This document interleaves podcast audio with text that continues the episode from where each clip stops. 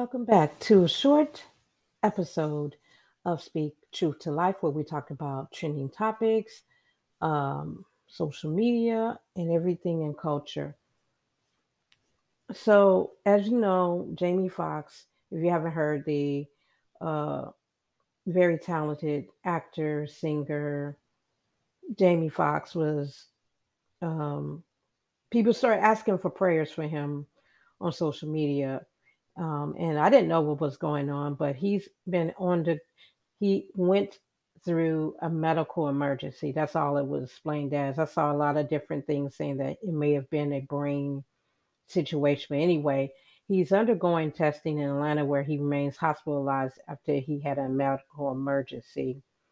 And um, there were a lot of rampant online speculation but we don't really know what happened about his health scare. I know he was doing a movie at the time, um, and this happened on April 14th.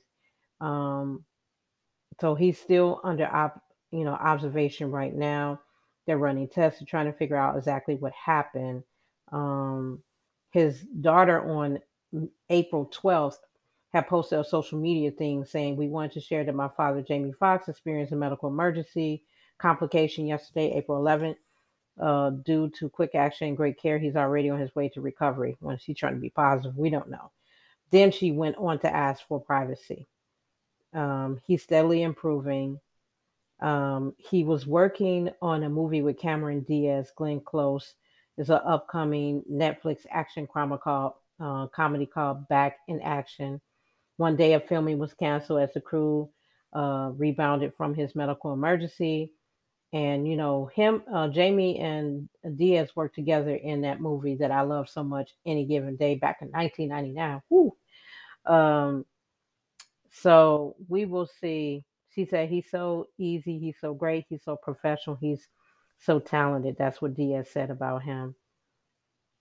Uh, comments on uh, corinne um, posts have been disabled people left messages of support, prayers, and fond memories of the actor.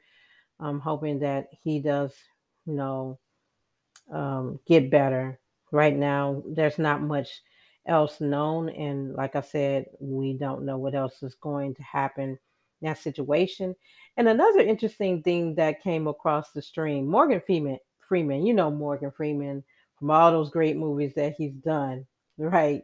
Morgan Freeman and I've been hearing him say certain things about, uh, you know, African Americans, right, for years, um, about you know race and culture.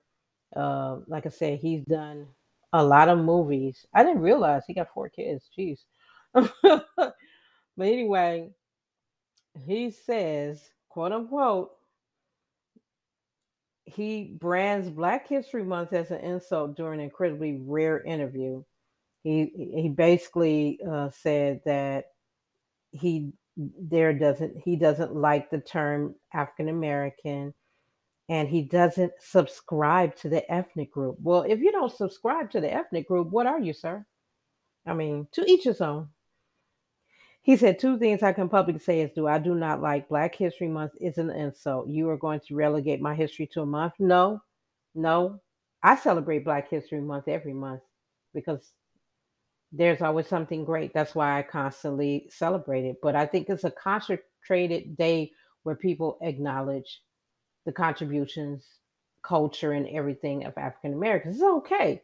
He don't like the title African American too. I forgot about that. He said he doesn't subscribe to that title. So what do you call yourself? I'm so curious.